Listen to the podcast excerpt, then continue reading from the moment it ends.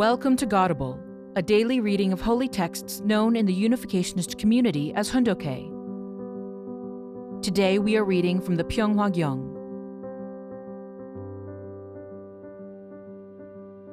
Pyeonghwa Gyeong, Book 5 Absolute Values and a New World Order. 28. The Life of Jesus from the Perspective of God's Will and God's Warning to the Present Age. May 21st, 2002. Washington Hilton Hotel, Washington, D.C., USA. 20th anniversary of the Washington Times. Respected guests from America and abroad. Celebrating the 20th anniversary of the Washington Times has a particularly gratifying meaning for me. The memory is still fresh in my mind of how, in May 1982, I made the final decision to publish the Washington Times in response to Heaven's direction. This took place while I was being unjustly tried in a New York federal court in a prosecution motivated by both racial and religious bigotry. At that time, communism was sweeping the world like a giant, angry wave. Even America had no effective means to deal with it. I followed the supreme will of heaven, which told me that America, the final fortress of the democratic world and a Christian country representing the second Israel, must be protected from communism. It is also the will of heaven to build the ideal world of peace that God is seeking, the kingdom of heaven on earth and in heaven, through Christianity. It was certainly not my intention to set up a newspaper company to make money. More than a billion dollars has been invested in the Washington Times alone. I have never regretted this, nor felt enmity toward anyone, because this is a way to practice true love toward God and humankind. My final message to America More than 30 years have passed since I came to America. I have reached the age of 82 years, and the time is coming for me to return to my homeland. Before leaving, I would like to clearly convey to America, the nation in the realm of the Second Israel, and to all humankind, a message concerning the actual situation of God in the spirit world. This is not just a message given by me as an individual. Heaven is sending the message that humankind needs to receive in this age.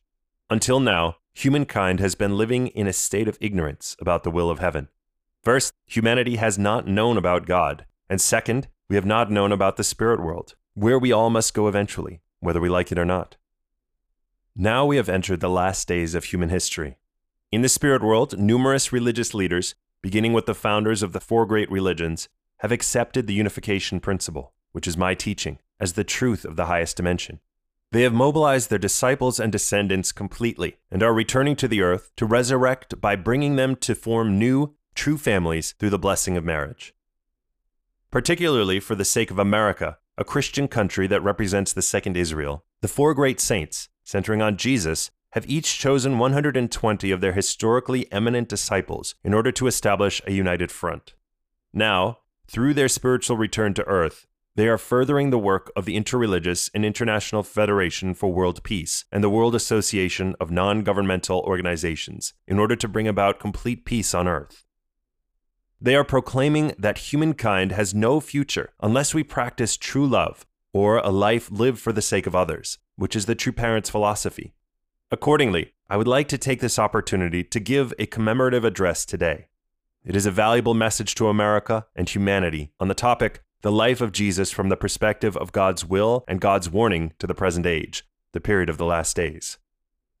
If we examine Jesus' providence of the cross, we see that Jesus the thief on his right, the thief on his left, and Barabbas sowed the seeds of history. It is a principle that what is sown will be reaped.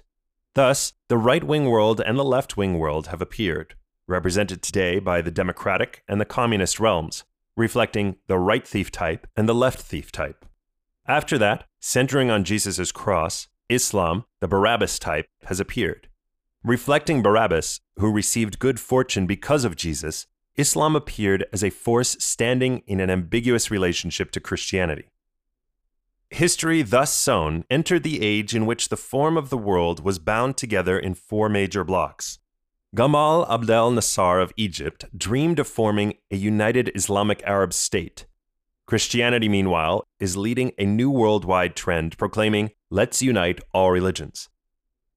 As we observe these currents, we see that history, which was sown in tragedy, now finally is appearing as a good fruit centered on God. In the last days, such phenomena will become even more pronounced, as that which was sown in the beginning reaches fruition in its exact original form and is harvested. It is inevitable that this will come about because of the laws of the providence. Unity will be accomplished in accordance with True Parents' philosophy of true love. Tune in tomorrow for the continuation of this speech on the life of Jesus from the perspective of God's will and God's warning to the present age. Thank you for listening to today's episode of Godible. Godible is brought to you by the National Victory Fund and support from listeners like you. To donate, visit godible.org. Thank you.